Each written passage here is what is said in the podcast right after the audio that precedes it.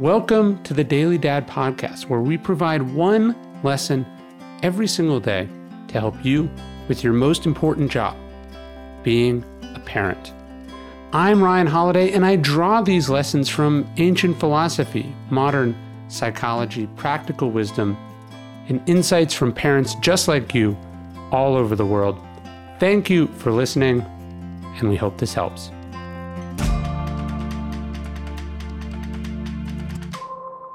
If you want to improve your relationship with your kids, one of the best ways you can do that is by improving your most important relationship, which is your relationship with yourself. Whether it's body issues, whether it's eating issues, whether it's childhood traumas from early in life, whether it's a work addiction, a drug addiction, uh, whether it's uh, how you see yourself and that affects how you act in your marriage, right? Dealing with your own issues will make you a better parent. And I think the best way to do that is with therapy. BetterHelp Online Therapy, the sponsor of today's podcast, wants to remind you to take care of your most important relationship, the one you have with yourself. BetterHelp Online Therapy offers video, phone, and even live chat sessions with your therapist. You don't even have to see anyone on camera. Definitely don't have to see anyone in person if you don't want to.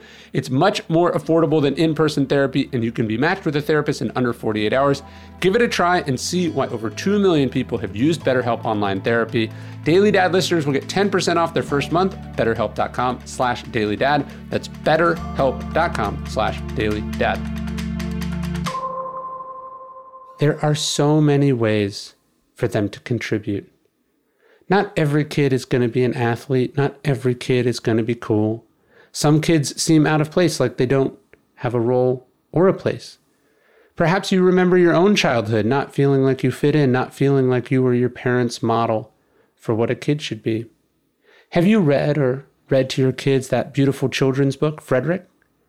The book is about a group of mice working diligently to prepare for winter, except for Frederick. He doesn't fit in with what a typical mouse should be or do. And they resent him in judgment for it. And to be fair, it doesn't seem like he's much help around the farm.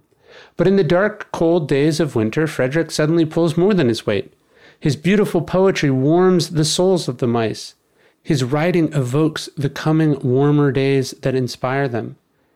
His words warm and inspire them, entertain them, and reassure them.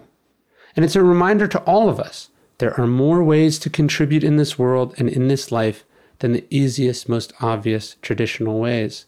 The ways that everyone else thinks to contribute.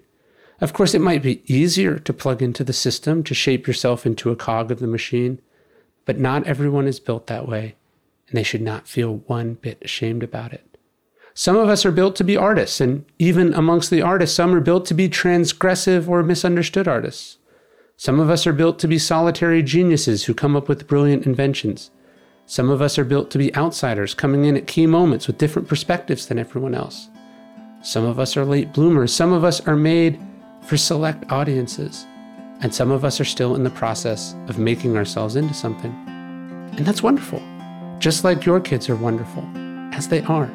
There are so many ways for them to contribute, but the best way they can contribute is by being who they were meant to be and nothing else. Hey, thank you for listening to the Daily Dad podcast. Leave us a review in iTunes. It helps a great deal. Really appreciate it. And of course, if you know any other dads who could benefit from these messages, please let them know.